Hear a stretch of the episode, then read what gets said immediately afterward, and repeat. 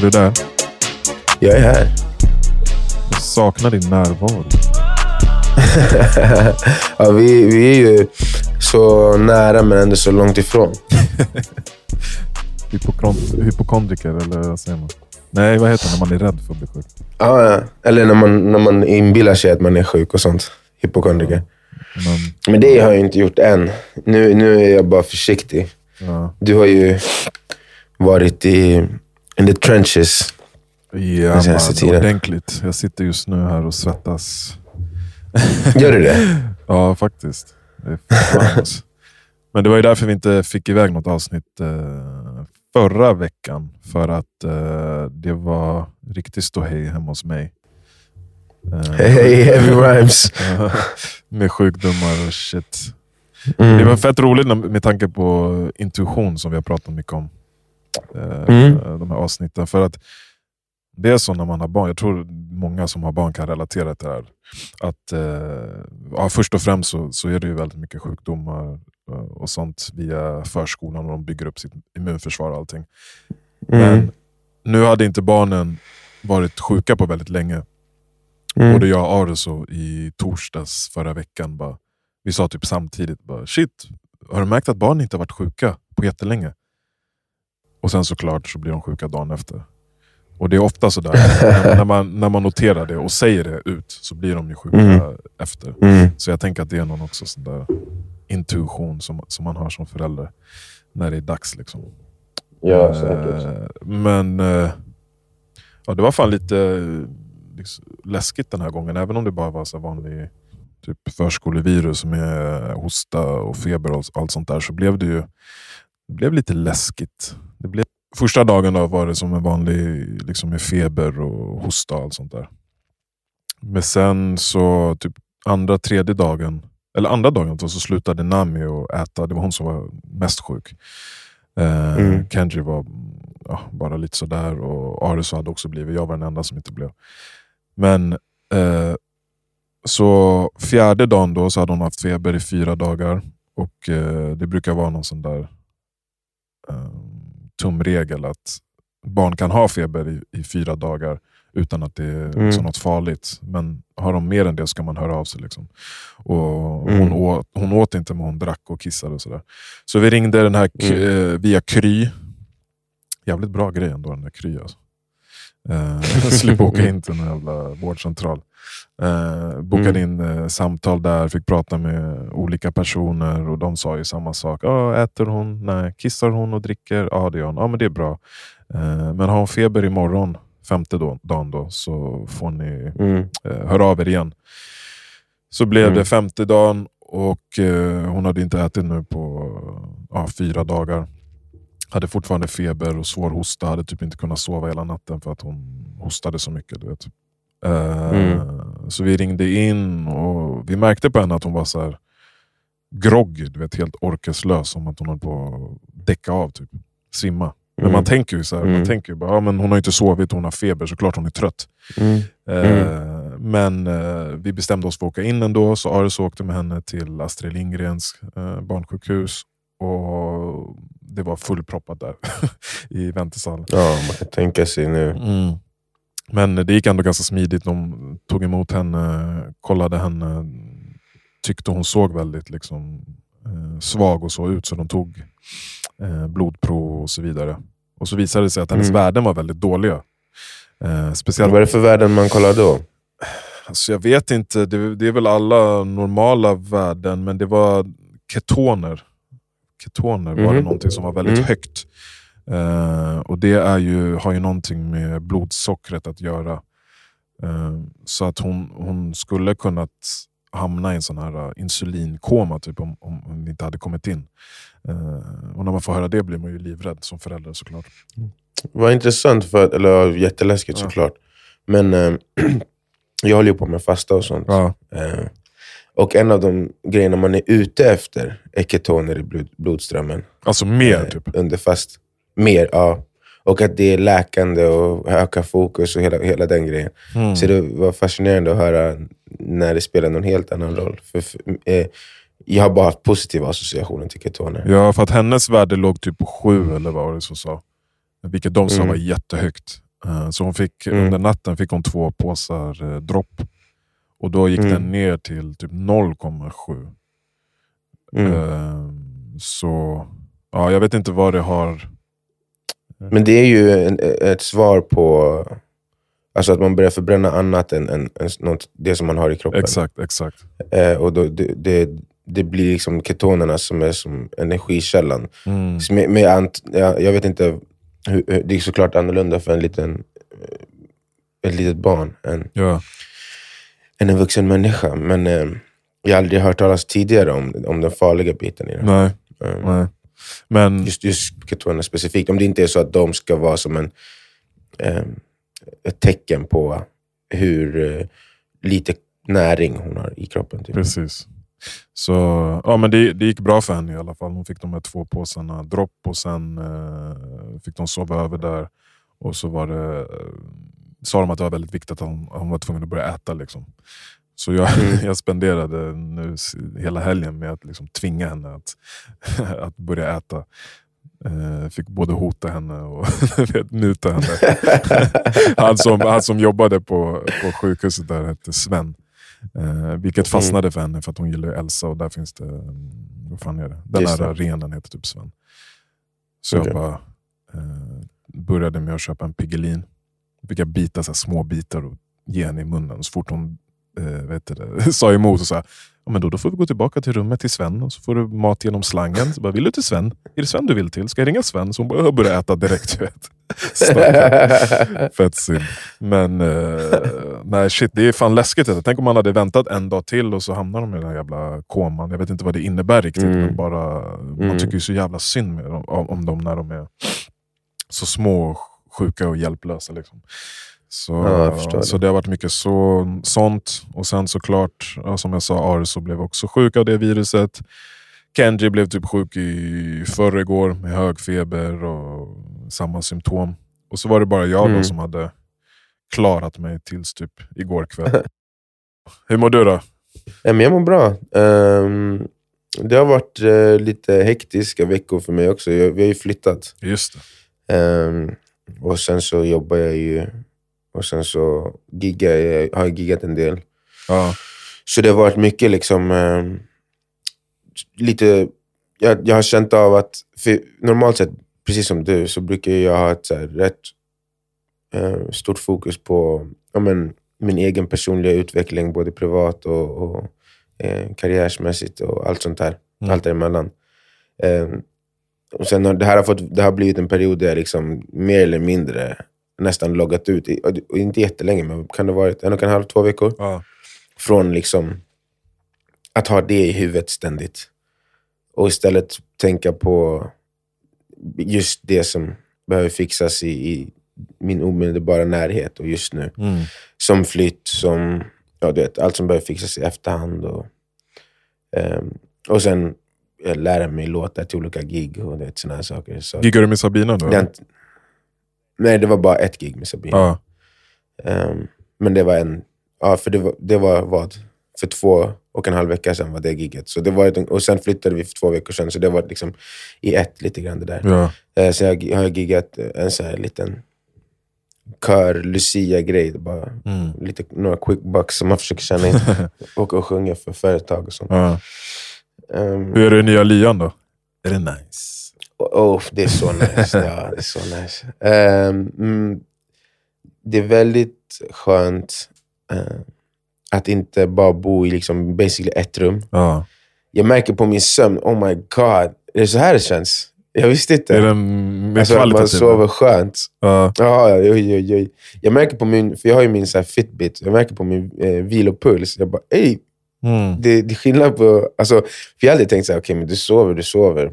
Eh, och sen så började jag så här, läsa om REM-sömn och djupsömn och lättsömn och allt sånt där. Så bara, okej, det är bra att göra vissa saker så att man är, hjärnan är i rätt så här, frekvens när man ska sova och kroppen och bla bla. bla. Ja. Men först, även trots det så tänkte jag inte så mycket på bara, ah, men om du sover mycket bekvämare så kommer det också vara mycket bättre sömn. Mm. Sen nu, för vi har ju tidigare, alltså, vi hade typ vad blev, blir det, en queen size bed där i förra lägenheten först. Ja.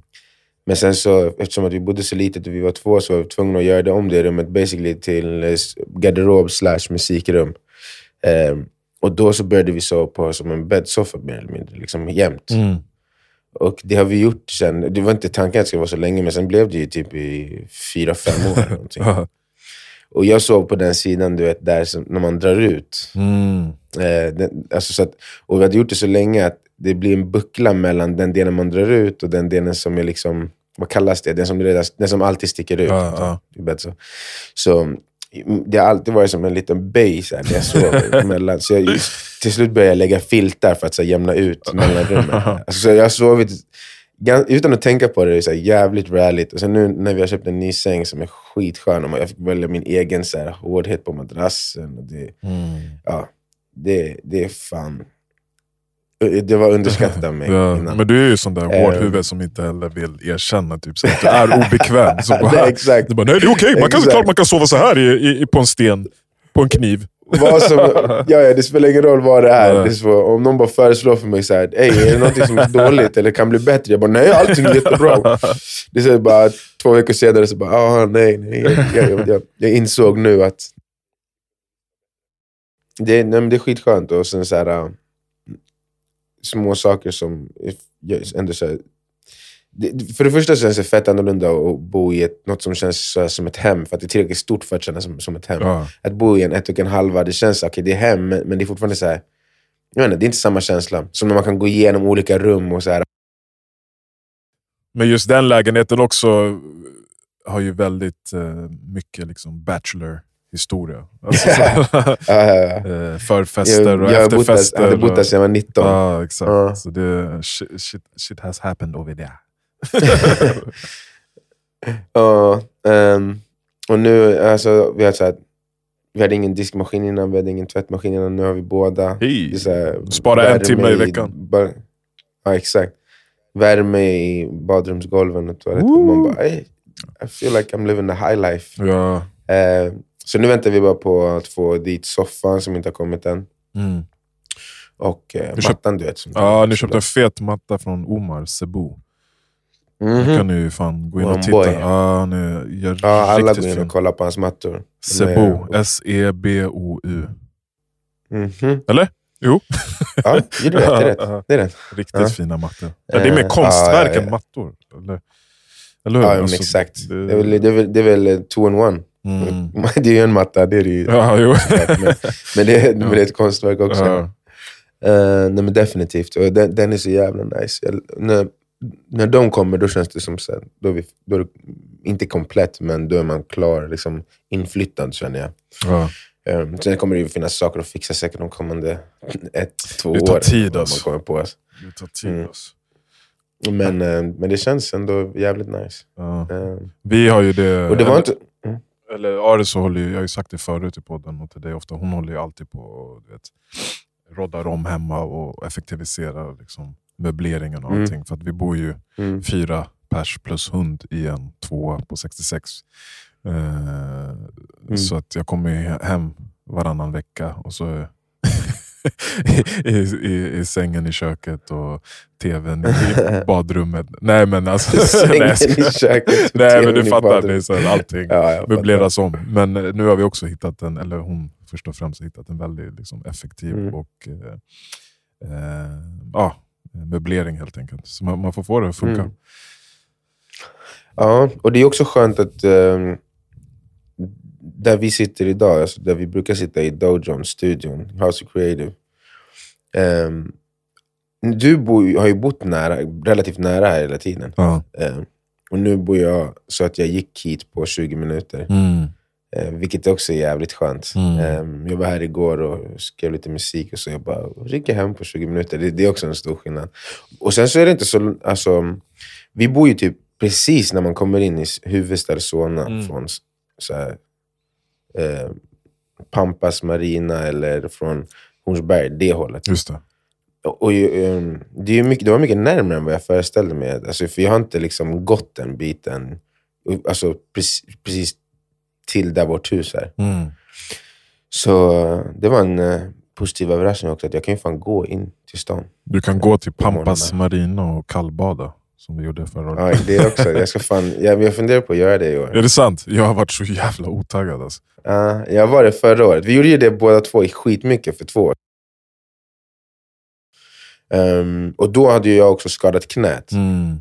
Eh, Så då gick jag varje morgon. Eh, först började vi med att vi gick med, med Christian Kutras som startade kallbadsrörelsen, som man kallar det, där, i Pampas Marina. Och det var ju varje söndag. Ja. Och, det, och det, det var man på de flesta. Och sen så, efter jag skadade knät så började jag gå ner, när vi bodde på Lilla Essingen, bara gå ner till vattnet där så här, tidigt på morgonen, typ fem, halv sex, själv. Och bara så här, doppa mig, sitta i fem minuter, sparka sönder isen och sen gå ner. Sjuk jävel. Och sen gå upp, frysa ihjäl och gå upp du vet, med, hand, med morgonrocken tillbaka till lägenheten. Mm. Det var så jävla roligt när folk gick förbi och kollade på en. Vad var det här för psycho? Psycho black man. för för Psycho de tänker Mike. exakt. Det är också så här, vad är det för dreadlock dude in, in the water at 5.30 am? Exakt. För man märker ju också att de är ute typ med hunden och bara det är så jävla tidigt och de har sin kaffe eller någonting i handen och bara så här, det är sjukt tidigt, jag måste vara här. Typ. Man ser på deras liksom, presence att det är den känslan de har i sig. Ja. Så kollar de ner och bara what the fuck is that? För det är också så mörkt. Så bara, så sitter jag där nere med min mössa på och bara tja! tja! Fick inte du frostskador av det där? Typ, någon gång när du satt i tio minuter eller någonting. Men det där var när vi var I Pampas. i Pampas Marina. Ja. Ja, och jag skulle leka ball. ja. alltså jag låtsades att det var ett badkar och så hade jag armarna på isen. Så. Ja. Och sen när jag gick upp så var det så avdomnat på en del av armen. Mm. Under armen. Och det gick inte bort på typ ett år. Alltså.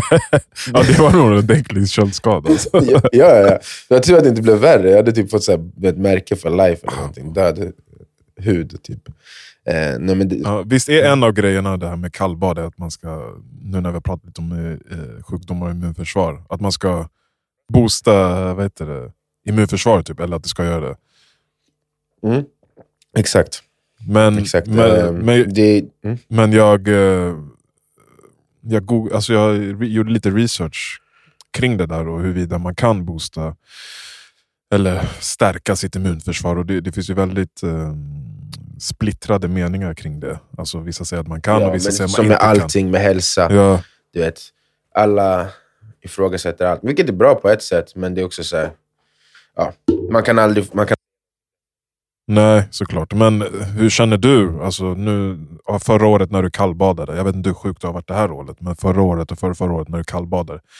Kände du, kunde du känna på något sätt att det stärkte, såklart stärkte det din liksom, mentala förmåga och försvar, om man kan uttrycka det så, men stärkte det ditt immunförsvar? Var du mindre sjuk?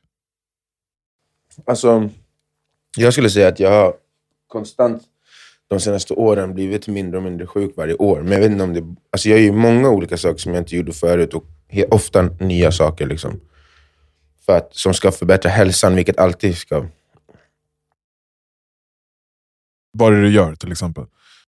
Ja, men alltså, ehm, olika sätt att träna, vi, be, ä, mer tanke på när jag ska vila, mer o, kolla på nya kosttillskott för att man inte ska ha någon deficiency.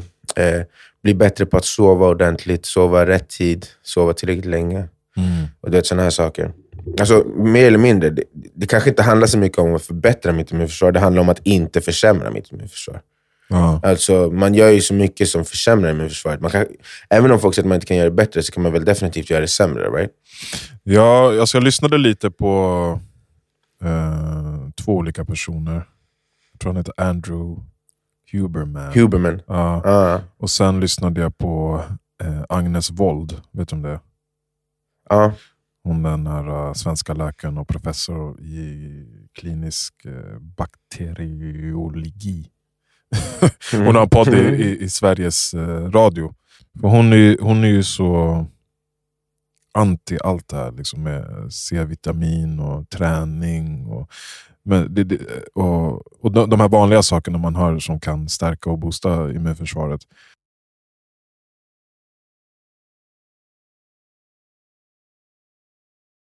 Och det kanske inte är att de direkt gör det.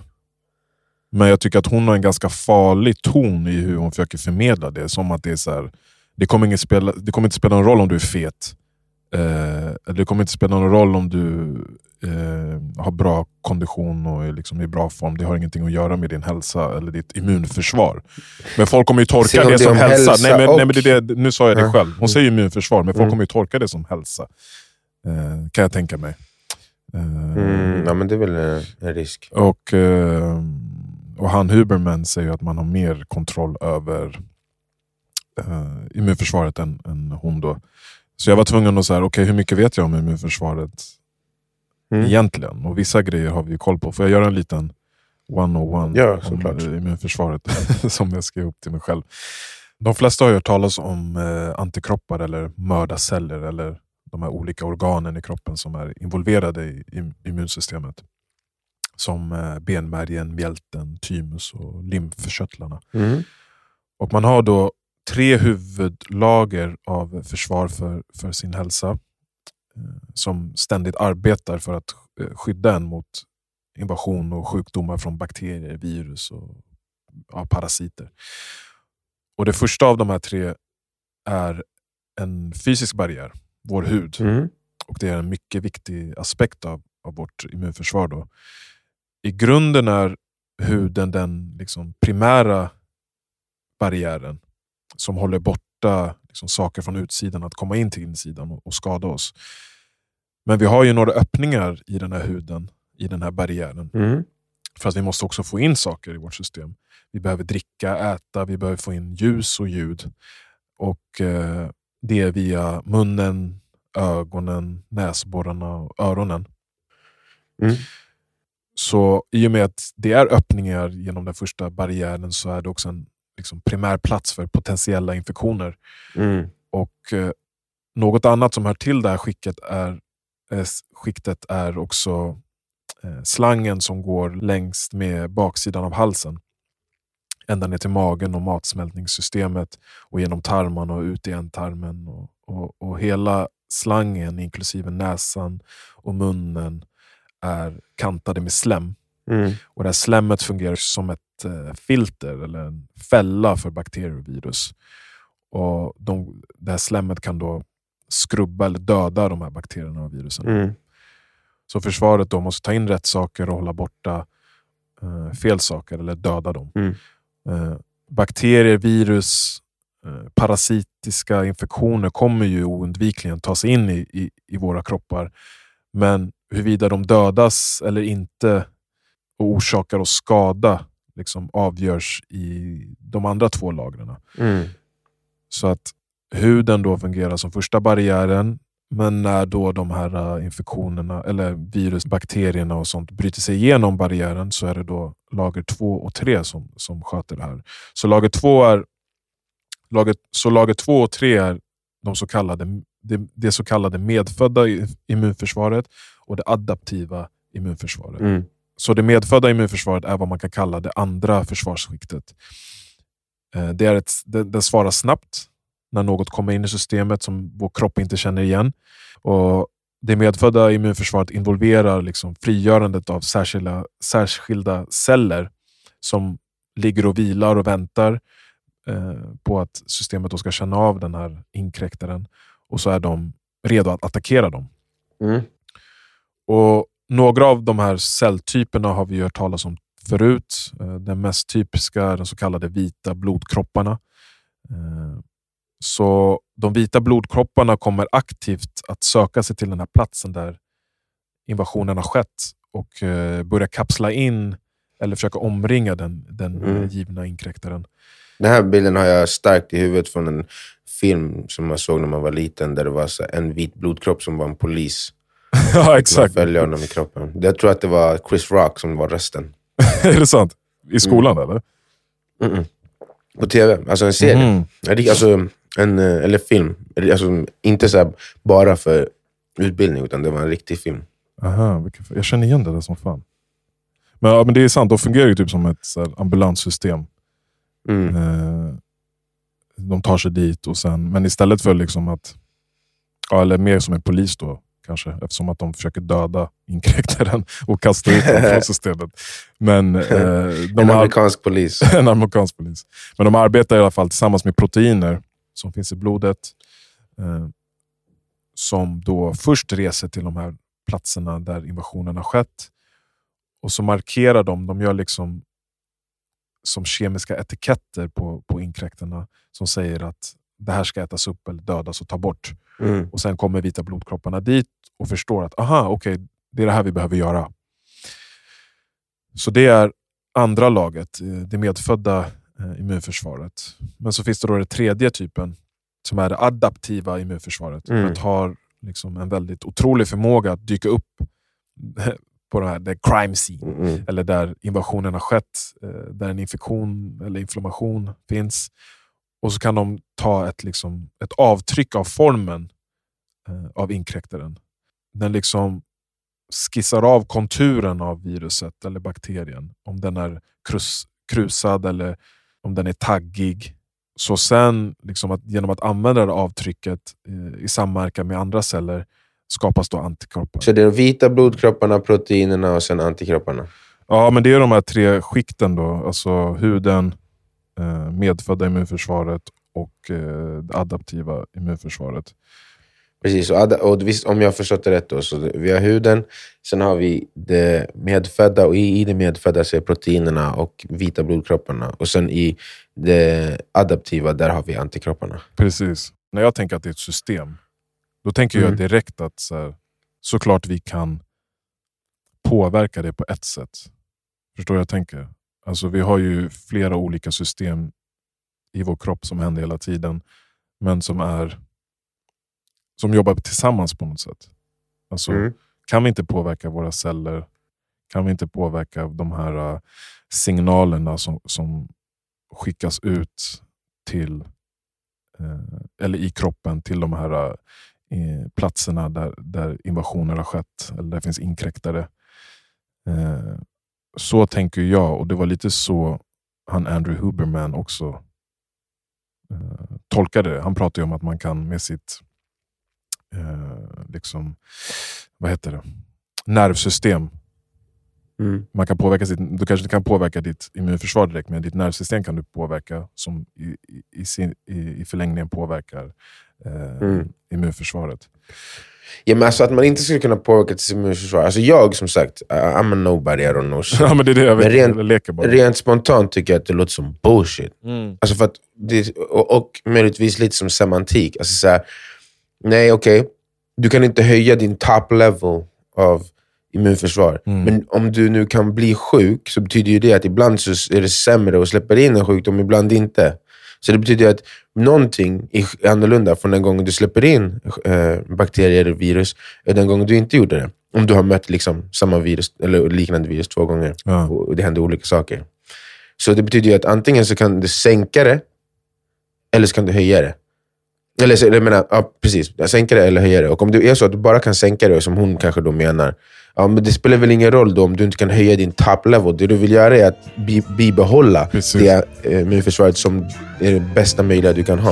Och det spelar väl ingen roll om det är om, om, om, det är bara en semantikfråga om man ska kalla det för höja eller, eller, eller upp, bibehålla. Men obviously så kan man påverka hur, ofta, alltså hur lätt eller hur ofta man blir sjuk.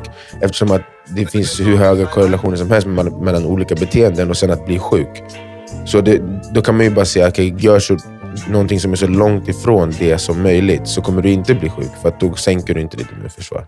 Mm.